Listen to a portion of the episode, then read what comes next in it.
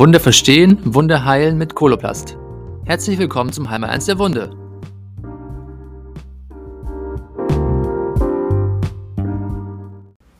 Hallo und herzlich willkommen zur heutigen Ausgabe des Heimal 1 der Wunde Podcast. Das heutige Thema ist Infektionsmanagement. Mit dabei wieder als Expertin meine Kollegin Susanne Kanja, Ärztin für Allgemeinmedizin und Chirurgie. Hallo Susanne. Hallo. Schön, dass du wieder da bist. Letztes Mal habe ich ja alleine was aufgenommen. Ist ein bisschen einsam gewesen. Heute wieder oh. als Team hier vor Ort. Ähm, ja, das Thema ist Infektionsmanagement. Und ähm, wir wollten euch heute ein bisschen durchführen durch die verschiedenen Grade einer Infektion, um das auch mal so ein bisschen zu erklären, was das jeweils bedeutet, worauf man achten muss. Und wir würden im zweiten Teil ähm, auf das Thema Keimbindung und Keimabtötung eingehen. Starten wir mal mit den verschiedenen Graden, die es gibt. Ähm, Kontamination. Was kannst du dazu sagen, worauf man achten muss? Also wie die Wunden aussehen. Ähm, klar, Wundreinigung wissen wir, haben wir schon ein paar Mal diskutiert, ist eine Grundlage. Aber worauf sollte man achten bei dem jeweiligen Grad, also Kontamination?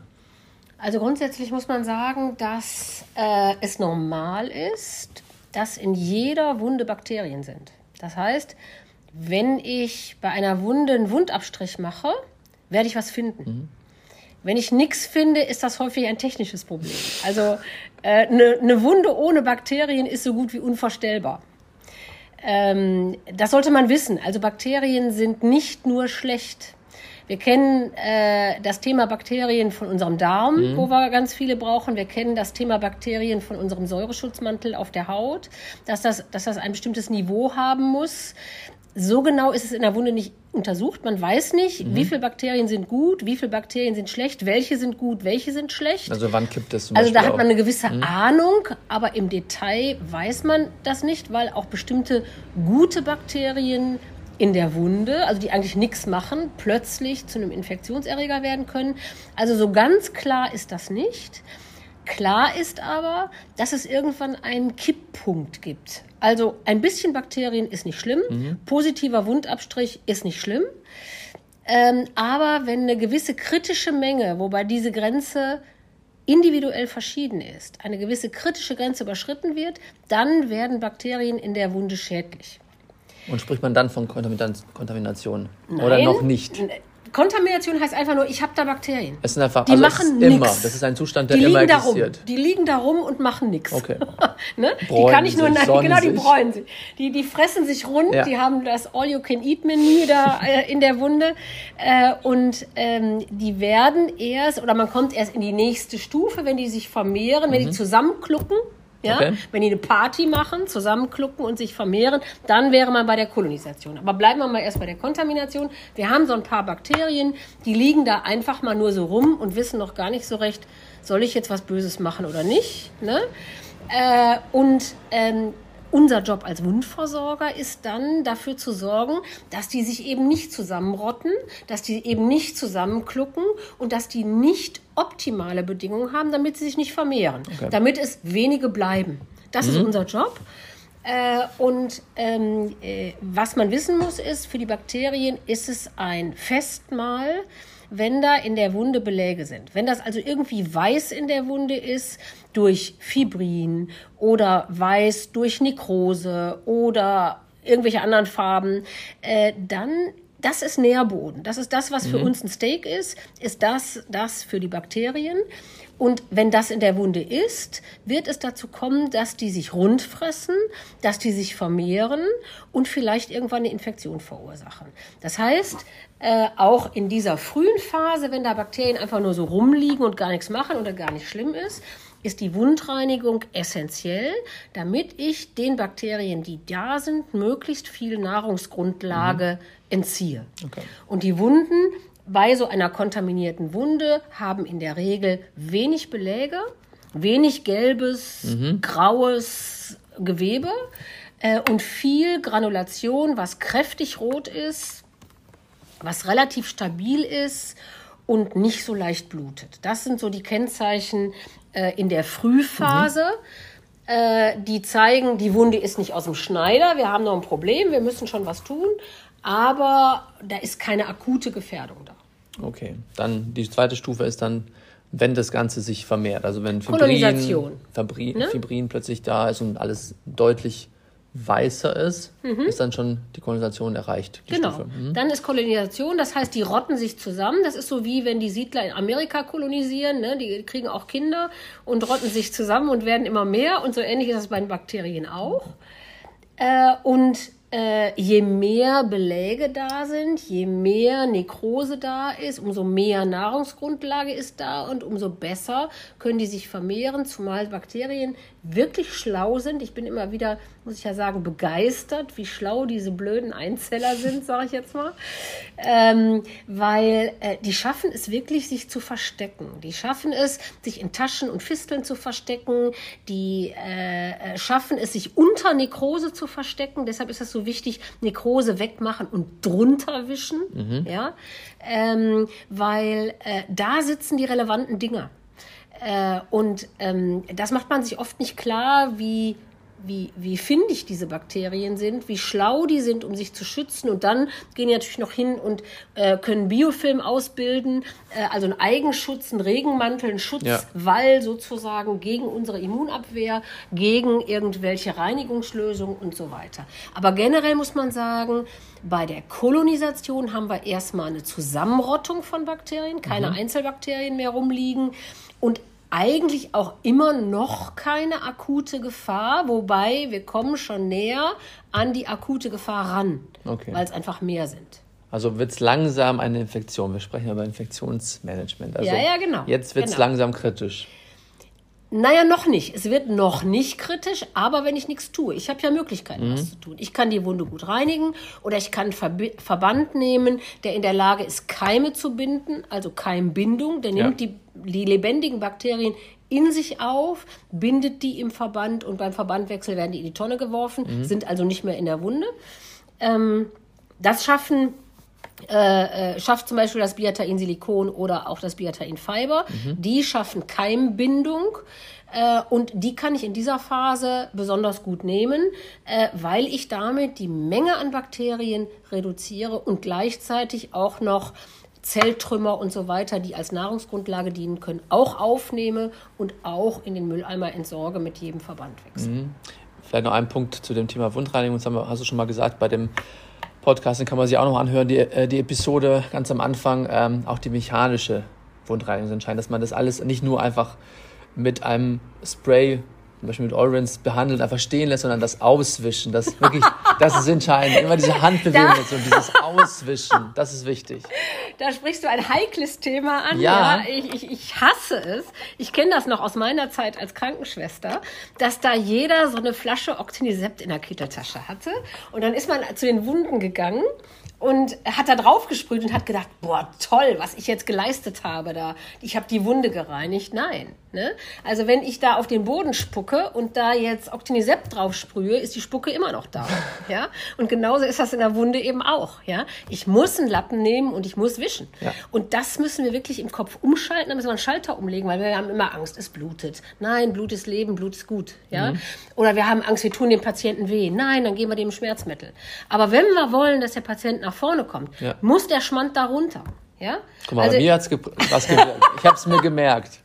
Yes. Ja, also, der nächste Krankenpfleger ist geboren. Ja. Ach, wir mal lieber. genau, also genau, das war noch wichtig, weil wir das ähm, auch schon mal thematisiert haben und das immer wichtige, eigentlich die Grundlage ist und da geht es dann weiter mit den, mit den Produkten, die dann zum Beispiel das Ganze aufnehmen, aber die, die Grundlage schafft erstmal die Wundreinigung. Genau, jetzt, wenn wir es noch nicht gemacht haben, weil vielleicht der Patient zu Hause war und das Ganze auch vielleicht vor sich hin äh, sich weiterentwickelt hat, ohne medizinische Behandlung, wäre man jetzt bei der lokalen Infektion, vermute ich mal schon. Wenn, ja. wenn es dann eben nicht ja, es gibt ja noch einen Zwischenbegriff, äh, äh, will ich mal sagen, der äh, über Jahre jetzt schon benutzt wird. Das ist die kritische Kolonisation, das ah, ist der okay. Kipppunkt. Mhm. Der soll aber nicht mehr benutzt werden, aber er ist immer noch gängig in der, in der Szene, weil, weil die Alten, die in der Szene sind, zu denen ich ja auch gehöre, äh, diesen Begriff einfach kennen. Mhm. Der ist uns geläufig.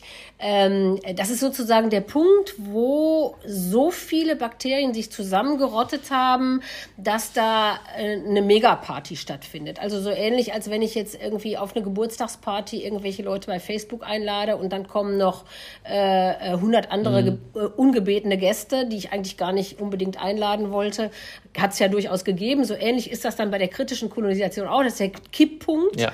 Äh, und äh, dann äh, kommt erstmal die lokale Infektion. Das heißt, äh, das Immunsystem reagiert. Es sind so viele Bakterien, dass das Immunsystem jetzt wirklich reagiert. Ich sehe vielleicht einen leicht geröteten Wundrand aber niemals mehr als zwei Zentimeter, dann hätten wir schon das Thema Fortleitung. Äh, ich sehe, dass die Granulation matschig wird, nicht mehr so vital ist. Ich sehe noch mehr Beläge. Ich sehe vielleicht neue Nekrosen, weil die Durchblutung gebraucht wird für das Immunsystem und deshalb die Zellen nicht mehr richtig ja. ernährt werden. Also es gibt so verschiedene Zeichen und ein ganz, ganz, ganz, ganz wichtiges Zeichen für die lokale Infektion ist viel Exudat. Wir machen mhm. uns das oft nicht klar. Wenn eine Wunde stark nässt, dann bedeutet das in der Regel, dass der Körper versucht, diese blöden Bakterien, die er nicht haben will, rauszuspülen. Mhm. Das ist ein Spüleffekt, ein körpereigener Spüleffekt, viel Exudat. Und in der Regel kann man sagen, es gibt so eine Faustregel, dass man sagt, viel Exudat bedeutet viele Bakterien. Ich bin dann schon meistens bei der lokalen Infektion. Es gibt noch andere Gründe für viel Exudat, dass ich ein Ödem habe, dass ich eine Herzinsuffizienz habe oder ähnliches. Ähm, aber der Hauptgrund sind viele Bakterien und man sollte immer wachsam sein, wenn ich viel Exudat habe und immer fragen, habe ich hier ein Bakterienproblem? Muss ich da vielleicht was tun, um eine Fortleitung zu verhindern? Okay, und ähm, ja, das ist schon schlimm genug, aber das Schlimme ist dann, wenn das Ganze zu einer systemischen Infektion ja, das ist ganz ja. schlimm. Also dann habe ich erstmal, entweder habe ich, hab ich eine Rötung rund um die Wunde, die mehr als 5 cm ist. Okay. Oder ich habe einen roten Strich am Bein als Zeichen der Lymphangitis, dass, dass die Lymphbahnen betroffen sind. Oder flächige, fleckige Rötungen, die Richtung Herz gehen. Ähm, oder ich habe sogar Fieber und Schüttelfrost. Und das ist der Zeitpunkt, wo ich mit einer lokalen Therapie nicht mehr weiterkomme, äh, sondern da muss ich wirklich dann ein Antibiotikum geben. Bei einer lokalen Infektion, die kann ich in der Regel, auch da gibt es Ausnahmen bei immungeschwächten Patienten oder ähnliches, aber generell als Faustregel kann man sagen, lokale Infektion, lokale Therapie, zum Beispiel mit einem Silberpräparat, mit unserem Biatain AG zum Beispiel oder mit dem Alginat AG. Ähm, äh, äh, aber äh, bei, einer, bei einer sich ausbreitenden Infektion, da muss man auch systemisch dann ran. Und das will man möglichst verhindern, weil äh, unsere Resistenzen nehmen zu. Wir kommen nicht hinterher, neue Antibiotika herzustellen. Mhm. Äh, und äh, wenn ein Bakterium resistent ist durch, oder ein Bakterium kann nur resistent werden durch Kontakt mit Antibiotikum. Das heißt, wenn ich kein Antibiotikum gebe, kann das Bakterium ja. gegen dieses Antibiotikum auch nicht resistent werden.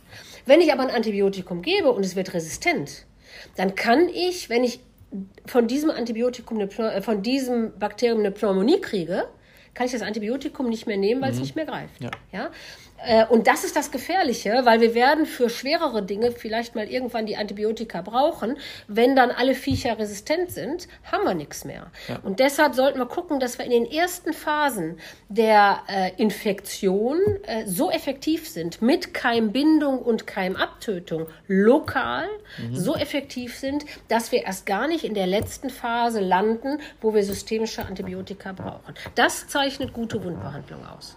Ja, beziehungsweise, dass man vielleicht gar nicht in die Keimabtötung kommen muss, wenn man es vielleicht rechtzeitig gesehen hat und dann auch mit der Reinigung besser. und äh, mit, mit, dem, mit den ersten Schritten soweit schon eigentlich äh, die Wunde versorgt hat, dass sie sich dann auch gar nicht infiziert ja. ja, aber ich sag mal, dass man so die ersten Zeichen einer Infektion hat, passiert relativ häufig, gerade im Sommer, muss man sagen. Die Bakterien vermehren sich deutlich mehr jetzt in den Sommermonaten. Mhm. Das haben wir Wärme. immer wieder mhm. erlebt durch, ja. die, durch die Wärme, durch die Hitze und weil auch mehr Ödem in den Beinen ist, gerade bei, Bein, gerade bei Beinwunden.